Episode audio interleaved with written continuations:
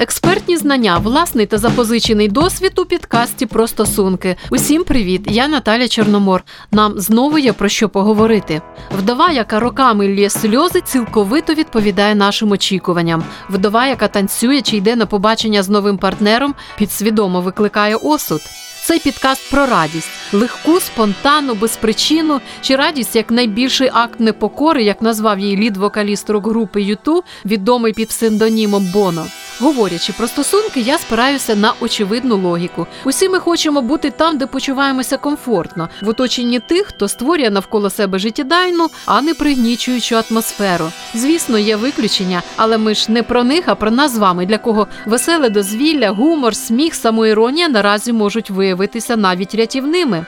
Не спрощую глибину проблем, розумію усю складність обставин, в яких ми можемо перебувати. Не вважаю радість панацею від усіх бід, але тим більше, коли ми, як нація, сотнями років перебуваємо у стані посттравматичного синдрому, як свідчать історики і психологи, і переживаючи одну трагедію за одною, взагалі не маємо часу для відновлення, коли від майдану до майдану надії змінюються розчаруванням, а до війни внутрішньої політичної додається зовнішня фізична, не дивно, що саме так виглядають наші обличчя, такий вираз мають наші очі, такий ми маємо настрій. Але це ж ми з вами, переживши найтрагічніші моменти, виявляємося здатними народжувати такий народний гумор, що самі не можемо втриматися від сміху. Насправді рятівного і переможного, заборонені каски, кіски і маски, собаки вартістю газових кубометрів і черепахи за куб води. Можливо, це відбувається підсвідомо. Можливо, Бог наділив нас цією особливою здатністю сміятись, щоб не так плакати.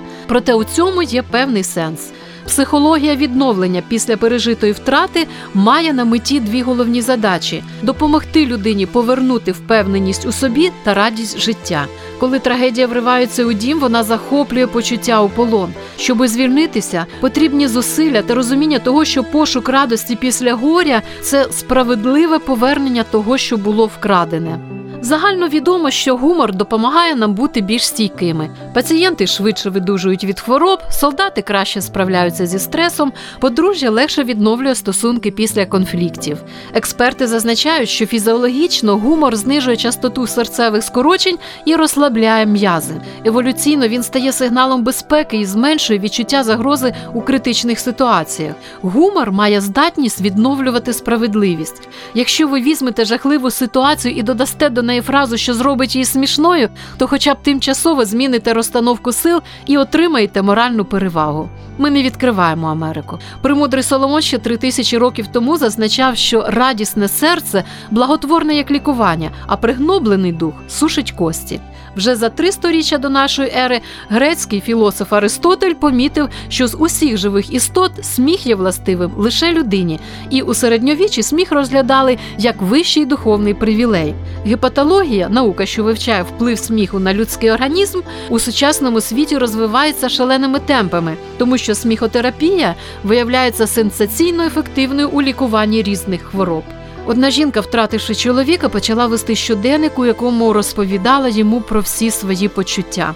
Перегорнувши останню сторінку, вона довго думала над своїм дописом і нарешті написала: взагалі-то тепер ти став набагато кращим слухачем. Тож життя продовжується, і кожен новий день це серйозний привід для радості, для когось легкої і невимушеної, для когось як результат дисципліни, акт непокори, розкіш чи необхідність неважливо. Головне, що вона належить кожному з нас по праву, апріорі, по задуму того, хто нас створив. І ми можемо створювати ці моменти, дрібні і величні, які сьогодні зроблять нас і близьких нам людей щасливими.